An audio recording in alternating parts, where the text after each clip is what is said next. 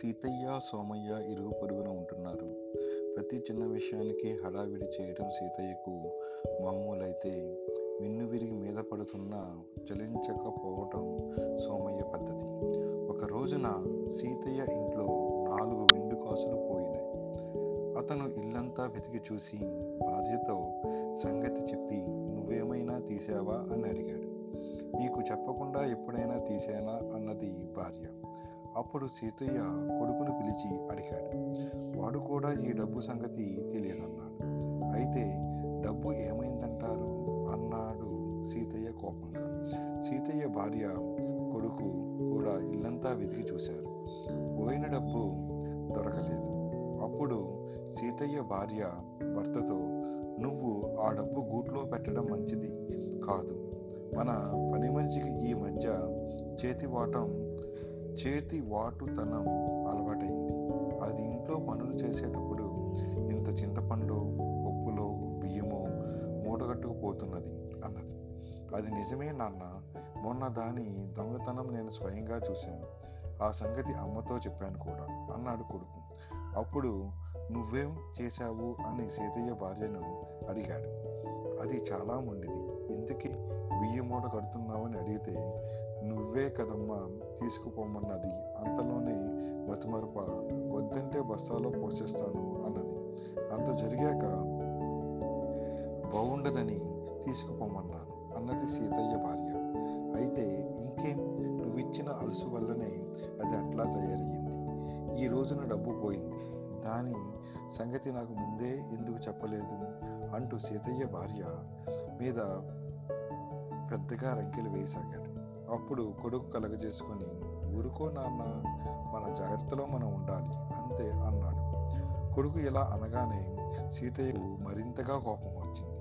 తన కొడుకు భార్యకు డబ్బు విలువ కొద్దిగా తెలియదంటూ కేకలు వేయసాగాడు. ఈ గొడవకు ఇరుగు పొరుగు అంతా పోగయ్యారు. జరిగినది విని కొందరు సీతయ్యను తప్పుపట్టారు. మరికొందరు సీతయ్య భార్యది కొడుకుది తప్పుపట్టారు. ఇది జరిగాక సీతయ్య రెండు రోజులు ఇంట్లో భోజనం చేయలేదు. ఈ సంగతి నలుగురికి చెప్పుకొని సీతయ్య భార్య చాలా విచారపడింది. క్రమంగా జరిగింది మరుగున పడిపోయి సీతయ్య మామూలు వాడయ్యాడు. ఈ గొడవంతా జరిగినప్పుడు సోమయ్య ఊళ్ళో లేడు. ఆయన భార్య మాత్రం ఉన్నది. సోమయ్య పట్నం వెళ్ళి వారం రోజుల నుండి వచ్చాడు. అయితే సోమయ్య తిరిగి వచ్చిన మర్నాడే అతడి ఇంట్లో పది వెండి కాసులు పోయినాయి. సోమయ్య భార్యకు డబ్బు విషయం చెప్పి నువ్వు గాని తీసావా? అని అడిగాడు. ఆమె తన తెలి తనకు తెలియదన్నది. కొడుకుని అడిగితే వాడు అలాంటి జవాబే ఇచ్చాడు. సీతయ్య పని మనిషి సోమయ్య ఇంట్లోనూ పనిచేస్తున్నది. సీతయ్య పని మనిషి సోమయ్య ఇంట్లోనూ పనిచేస్తున్నది. దానికి దొంగ బుద్ధి అని సీతయ్య భార్య నాతో చెప్పింది. తప్పకుండా దానిదే ఈ పని అయి ఉండాలి అన్నది సోమయ్య భార్య. మన ఇంట్లో అది దొంగతనం చేస్తుండగా ఎప్పుడైనా చూసావా అని అడిగాడు సోమయ్య. లేదు అన్నది సోమయ్య భార్య పని మనుషుల్ని దయగా చూసుకుంటూ అవసర సమ అవ- అవసర సమయాల్లో వాళ్ళను ఆదుకునే యజమానుల ఇళ్ళలో దొంగతనాలు జరగవు. అయితే ఎక్కువ పని చేయించుకుని తక్కువ డబ్బులు ఇచ్చే వాళ్ళ ఇళ్ళలో పని మనుషులు మొండిగా ఉంటారు. ఒక సమయం డబ్బు నేనే తప్పు అన్నాడు సోమయ్య. అలాగని ఊరుకుంటామా? పని మనిషిని నిలదీసి అడగాల్సిందే అన్నది సోమయ్య భార్య. సోమయ్య కాస్త విసుగ్గా ఇంతవరకు మన ఇంట్లో దొంగతనం జరగలేదు. ఇప్పుడు జరిగి ఉండదు. ఒకవేళ జరిగినా అది నా అశ్రద్ధ వల్లనే జరిగింది. ఇక ముందు ఆ జాగ్రత్తలో నేనుంటాను అన్నాడు. అయినా ఒకదా ఒకసారి దాన్ని అడగడంలో తప్పేమిటి? అన్నది సోమయ్య భార్య. ఒకవేళ అది దొంగతనం చేసి ఉండకపోతే దానికి కోపం వస్తుంది. ఎంత నమ్మకంగా ఉన్నా యజమానులు నమ్మారనుకొని నిజంగానే దొంగతనం ప్రారంభిస్తుంది. మన జాగ్రత్తలో మనం ఉంటే సరిపోతుంది అన్నాడు సోమయ్య. భర్త ఇలా మాట్లాడటం సోమయ్య భార్యకు నచ్చలేదు. ఆమె సాధిస్తున్నట్టు నువ్వెప్పుడు ఇంతే. పది కాసులు పోయినా నీకు తేలిపుట్టిన పాటి బాధ కూడా లేదు.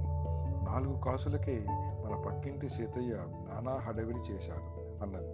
అలాగా అయితే పద సీతయ్య ఇంటికి వెళదాం అని భార్యను వెంటబెట్టుకుని సీతయ్య ఇంటికి వెళ్ళాడు సోమయ్య. ఆ సమయంలో సీతయ్య ఇంట్లోనే ఉన్నాడు. అతడు రా సోమయ్య ఏమిటి విశేషం? అంటూ సాధారణంగా సోమయ్యను ఆహ్వానించాడు. ఏమీ లేదు మొన్న మధ్య నా మధ్య నీ ఇంట్లో నాలుగు వెండి కాసులు పోతే ఏదో చేసావట కదా అదేమిటో చెప్పు. అప్పుడు నేను నేను ఊళ్ళో లేను అన్నాడు సోమయ్య. సీతయ్య గర్వంగా నవ్వి అదా నా పెళ్ళాన్ని కొడుకును నానా తిట్లు తిట్టాను. ఊరంతా అదిరిపోయేంత గొడవ చేశాను చేశాను అనుకో అన్నాడు. మరి డబ్బు దొరికిందా? అన్నాడు సోమయ్య తాపికం. లేదు ఏం? అలా అడుగుతున్నావు అన్నాడు సీతయ్య ఆశ్చర్యంగా. ఏమీ లేదు డబ్బు దొరికితే నాకు చెప్పు. అదిరిపోయేంత గొడవ చేస్తాను. నా డబ్బు పోయింది మరి అని భార్యను తీసుకుని ఇంటికి వెళ్ళిపోయాడు సోమయ్య. ఈ సంభాషణ విన్న సోమయ్య భార్యకు ఒక సత్యం అర్థమైంది. ఏ సమస్య అయినా హడావిడి వల్ల కోపతాపాల వల్ల పరిష్కారం కాదని అందుకు వేరే ఉపాయం చూసుకోవాలని తెలిసి వచ్చింది. అటుపైన ఆమె ఇంట్లో దొంగతనాలు జరగలేదు. సీతయ్య ఇంట్లో మాత్రం అడపాదడప ఏవో జరుగుతూనే ఉంది.